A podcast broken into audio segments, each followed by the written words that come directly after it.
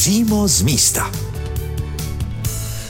Posloucháte pořad přímo z místa Českého rozhlasu Olomouc. Od mikrofonu vás zdraví Aleš Spurný. Já jsem právě teď dorazil do města Libavá mezi kopce a Stojím u jednoho z vojenských objektů a očekávám, co se vlastně bude dít. Už se tu setkáváme s velitelem. Dorazil jsem k SIMIC centru. Co to znamená? SIMIC centrum je místo civilně vojenské spolupráce.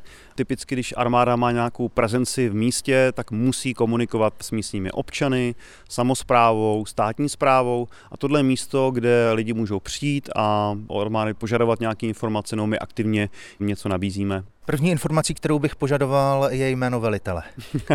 tak já jsem plukovník Ivo Zelinka, jsem velitel skupiny kybernetických sil a informačních operací. Jsme tady na cvičení, který se jmenuje Patriotic World. Je zaměřený primárně na naše aktivní zálohy.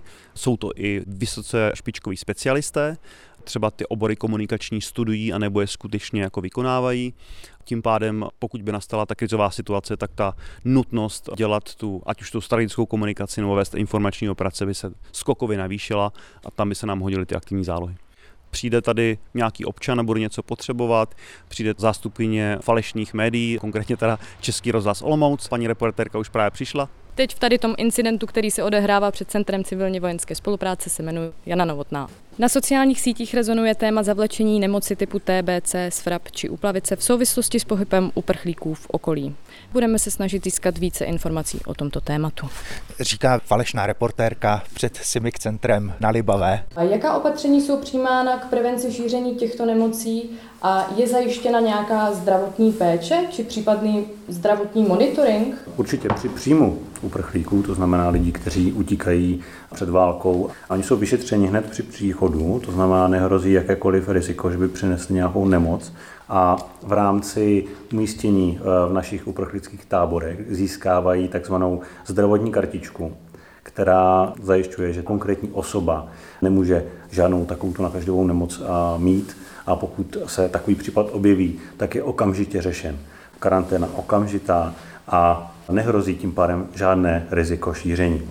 I v rámci tábora, který je udržován na standardně hygienických eh, prostorech, je ošetřovna, je přítomen lékař a pořádek je udržován. Všichni uprchlíci dostávají okamžitě čisté oblečení, tak já si mohu přečíst na vaší uniformě, že se jmenujete M. Kalný. A... Michal Kalný a eh, hodnost rotmistr. Jste členem aktivních záloh. Přesně tak. Právě proběhl ten simulovaný rozhovor s vámi, eh, s falešnou reportérkou. To znamená, že se jedná o fiktivní situaci. Přesně tak. Mohl byste eh, tedy nastínit tu situaci, v níž se nacházíme? Na východ od eh, států NATO je soustátí, které se jmenuje Matador. Toto soustátí provedlo útok na země NATO a to se brání. Rozehra se odehrává tím způsobem, že je stabilizovaná fronta, která vede zhruba severovýchodní části Polska a z těchto oblastí právě této rozehře pocházejí lidé, kteří jsou přítomní v našem uprchlickém táboře. Jsme v kanceláři. Velitelem cvičení je plukovník Ivo Zelinka. Je třeba chápat, jaký je určení naší skupiny na Hané. Je to primárně vedení těch informačních a psychologických operací a civilně vojenské spolupráce, na rozdíl od té brněnské části, která je spíše o té kybernetické ochraně. My jsme, pokud bych to měl přivíst do té civilní mluvy, dobrý copywriteri, grafici, kameramani, fotografové, to všechno tady máme. A samozřejmě ta civilně vojenská spolupráce, tak to je reálně vyjednavač nebo diplomat. Jakou roli ve vašem útvaru hrají profesionální vojáci a jak se účastní ty aktivní zálohy a lidé vlastně vůbec zvenku? Pokud to vemu k velikosti útvaru, tak třetina jsou aktivní zálohy, což je opravdu velké číslo. A typicky v těch aktivních zálohách u nás slouží lidé, kteří něco obdobného dělají v civilu. A jedno, jestli jsou to jako marketingoví specialisté, jestli dělají něco přes IT, působí třeba v žurnalistice, PR schopnosti a tak dále. Je to útvar postavený na specialistech. Jo? Tady je velmi malý podíl těch nejnižších hodností a je to postavený na kvalitním prapočickém sboru. Kolik je tu těch profíků? Mm-hmm. Tak kdybych vám to řekl, tak bych vás musel zabít, ale a je nás několik stovek. S pořadem přímo z místa Českého rozhlasu Olomouc se teď přesuneme raději do terénu.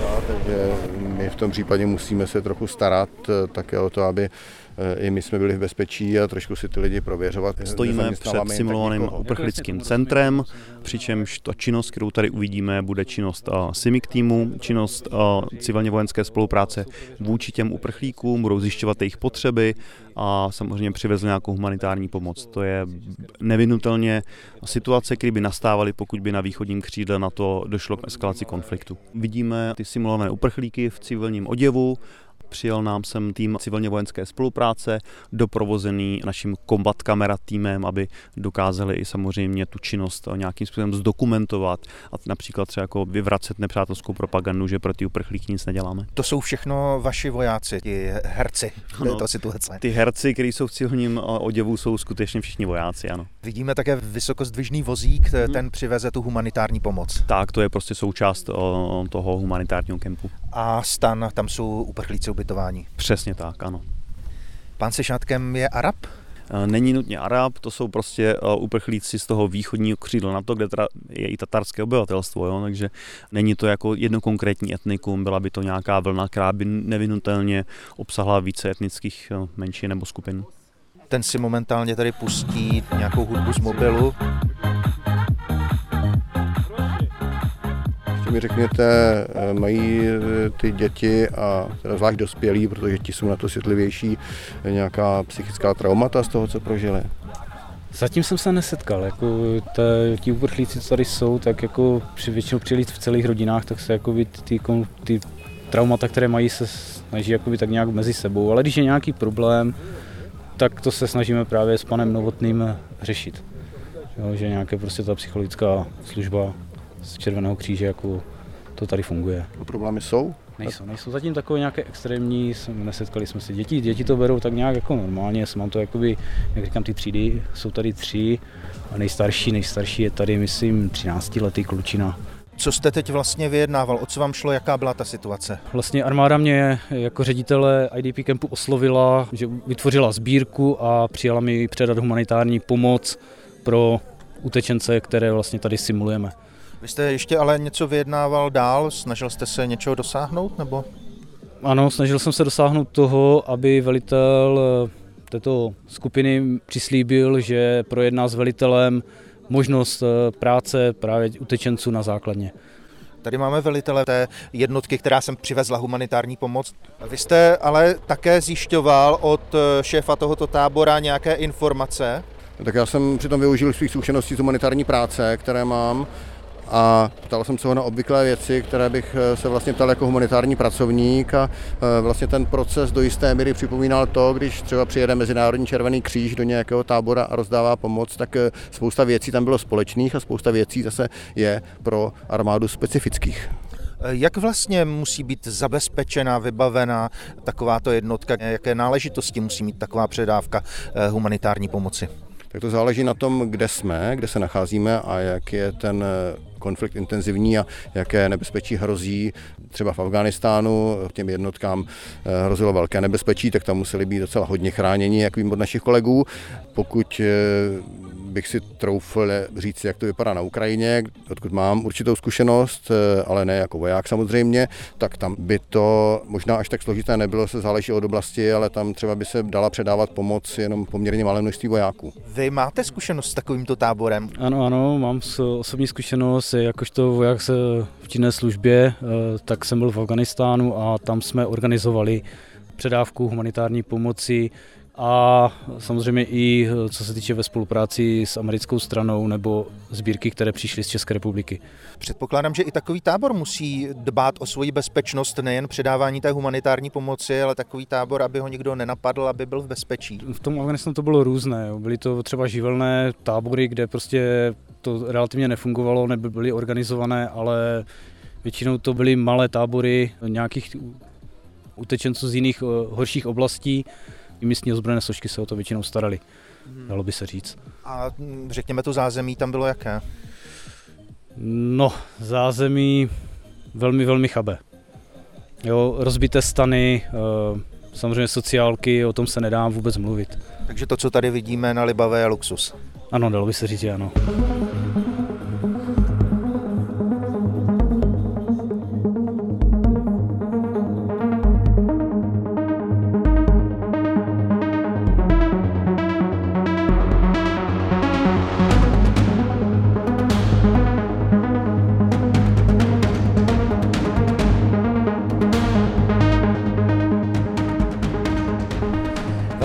Újezdu Libavá jsme se právě přesunuli z lesa od místa, kde byl uprchlický tábor, do srubového tábora, kde mají vojáci zázemí a probíhají tu ty kybernetické operace. Vstoupili jsme do stanu, tady je major Rudolf Panák. Jsem náčelníkem oddělení výcviku na skupině kybernetických sil a informačních operací. Tady vidíme pracovníky u notebooku, co tady probíhá. Cvičící se účastní například jednání s představiteli místní zprávy a samozprávy, tedy s reálnými starosty obcí Olomouckého kraje. Navazují s nimi spolupráci k řešení problémů, které jsou tady rozehrávány. Dále mají za úkol zřídit a provozovat informační centrum armády České republiky pro komunikaci s civilní sférou a v neposlední řadě probíhá ten monitoring a analýza informačního prostředí, dění na sociálních sítích, šíření dezinformací a podobně. Přímo fyzicky probíhají ta jednání se starosty, fyzicky vlastně probíhá ta činnost na informačním centru armády České republiky, ale co se týká toho kyberprostoru a informačního prostředí, sociální sítě, tak to si rozehráváme my z našich řad vojáků. Vaše eh, sociální sítě jsou samozřejmě uzavřené, jsou to vojenské sociální sítě, neoperujete ve veřejném prostoru. Simulujeme sociální média, a mediální weby, kde sdílíme nějaké články, které mají dopad vlastně na cvičící v terénu a zároveň máme zde hlavní sociální média, které známe. Je tu napodobení na Facebooku, Twitteru a v kontaktě. Zároveň je tu něco jako Google News a něco jako YouTube. Naším úkolem je umistovat vlastně nepřátelskou propagandu, kterou působíme na cvičící a sledujeme, jakým způsobem na to zareagují, jak se k tomu postaví a co bude následovat. Je to simulace reálného prostředí, kdy na nás působí nějaká propaganda. Smyslem té platformy je donutit naše vojáky, aby, byli schopni nějaké krizové komunikace v tomhle prostředí. Takže máme tady prostě na sociálních sítích lidi, kteří jsou nespokojení, kteří se bouří z nějakého důvodu, protože projíždějící konvoj prostě zlikvidoval auto, nebo se tady objevují plagáty propagandistické, nepřátelské. Naše vojáci na to vždycky musí nějakým způsobem reagovat. Tady momentálně řešíme dopravní nehodu, kterou způsobil voják a uvidíme, jakým způsobem to bude řešit druhá strana. Vlastně půjdeme na místo velení, kde jsou přímo analytici sociálních sítí a to, co tady vlastně oni rozehrávají, to je pro ně to krmivo, na kterým základě se musí rozhodovat. A logicky, protože jsou analytici, tak ve chvíli tam vidějí, že ten článek vyšel na Sputnik News, tak asi nemá stejnou zpravodajskou hodnotu jako na aktuálně CZ.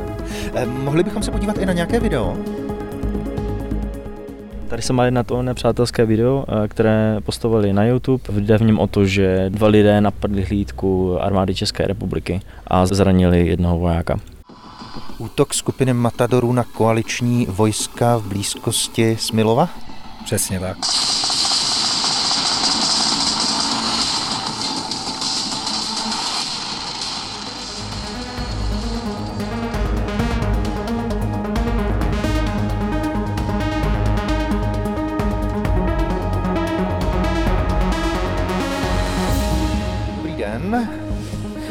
Aleš Spurný, Český rozhlas. Cimburek, kapitán Ludvík Cimburek. Mojí úlohou na tomhle cvičení je vyhodnocovat eh, vlastně, co se děje v médiích, který téma prostě je frčí, na co potřeba reagovat, co se daří, co se nedaří. Petra Horáková, praporčice. A vy tady pracujete na čem? Teď zpracovávám fotografie, eh, které jsme pořídili během eh, fiktivního předávání humanitárního daru. V rámci toho fiktivního prostoru na základě pořízených záznamů můžeme analyzovat situaci, ve které jsme působili a z těch eh, záznamů, eh, které odezdáme, tak ty potom eh, můžeme použít v informačních operacích. Tady jsme na pracoviště informačních operací. To znamená, že jedna věcí, který prostě velitel tohoto prvku vyhodnocuje, jsou informace z kyberprostoru. Jedna věc jsou média, co se tam píše, jaký články prostě se opakují, to znamená, že to téma nějak rezonuje ve společnosti, reagují na to oficiální média, ať už naše nebo nepřátelský. Další věc je to, co se děje v kyberprostoru.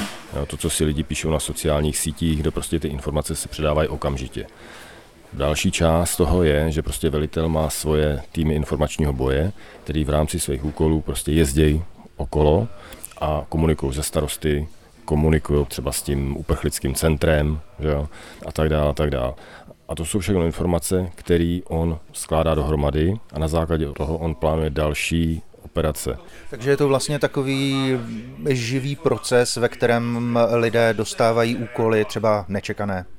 Je to velmi živý proces, samozřejmě se to plánuje, ale musíme reagovat na každou situaci, takže prostě zrovna teďko například jsme se dozvěděli, že teroristická buňka svoji činnost spojila s tím, že prostě se chystá demonstrace tady za bránou, to znamená, že tam je velké riziko nějakého konfliktu.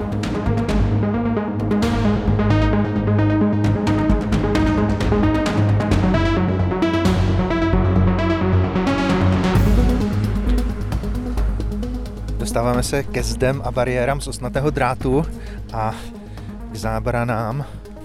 Procházíme koridorem z vojenského újezdu a tady už vidíme ty figuranty, kteří představují demonstranty. Takže je ten velitel, ty byli jste velitele. Jo. Já jsem velitel. Ne, ty nejsi. Nejsme hloupí. Jo, přesně. My vás tady nechceme. Dobrý, já, já počkám v klidu, budu mluvit s jedním z vás, ne se všema, to nemá smysl. No my chceme toho velitele. Jo, s tebou mluvit nebudeme. To se nám své slovo, vy nejste velitele. Nikam dám ty cesty spraví. Tak. To je vlastně. Jsme místní, my tady žijeme. Žijeme. Nás to prostě fakt nebaví. No,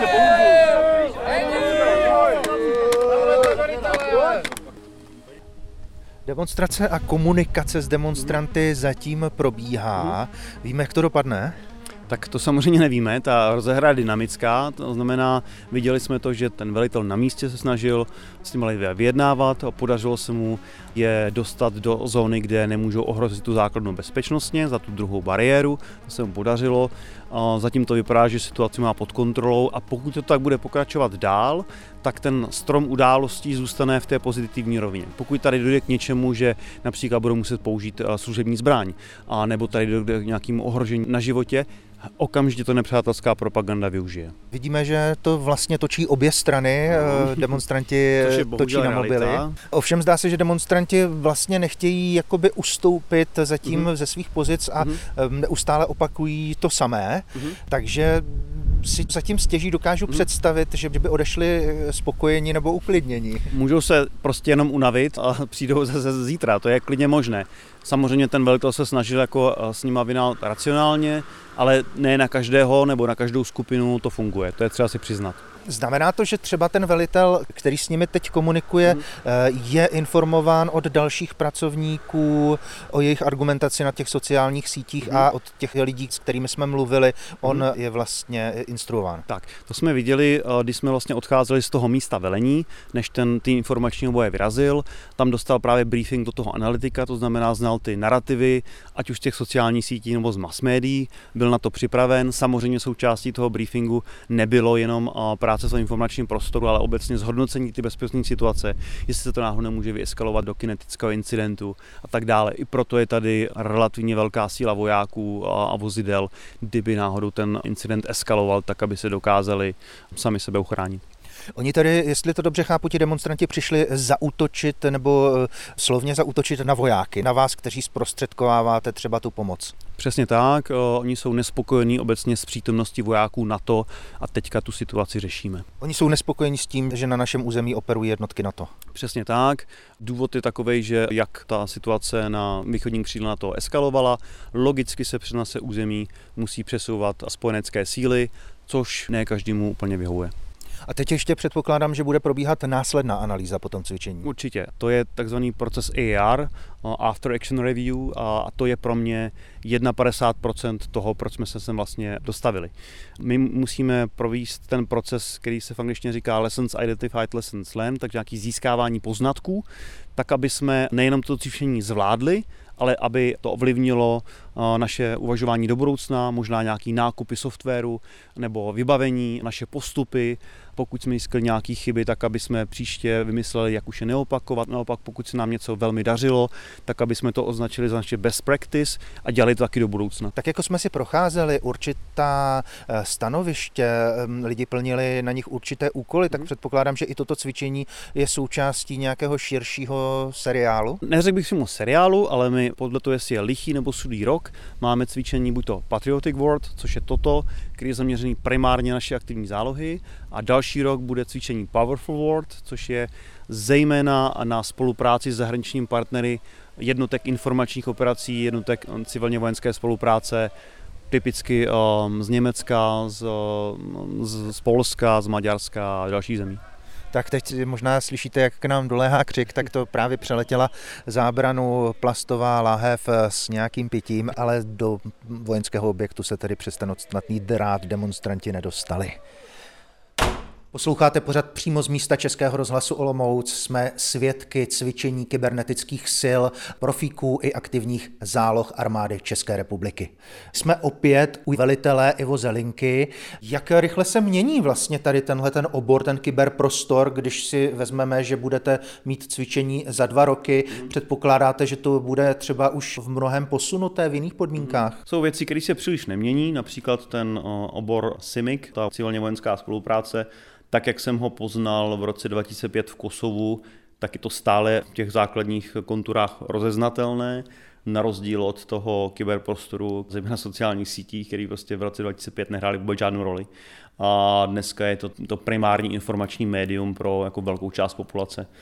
Rozhodně v té kybernetické části nevyhnutelně dojde k dalším skokům, například jako využití umělé inteligence, kterou jsme na cvičení využívali, a bude bez pochyby za dva roky jako diametrálně dále než je teďka. Tak já vám děkuji, že jsme mohli nahlédnout do vaší práce a těším se zase někdy, ať už na Libavé nebo jinde, ale hlavně v míru nashledanou. Rádo se stalo, díky. Naslyšenou přímo z místa na vlnách Českého rozhlasu Olomouc se těší Aleš Spurný.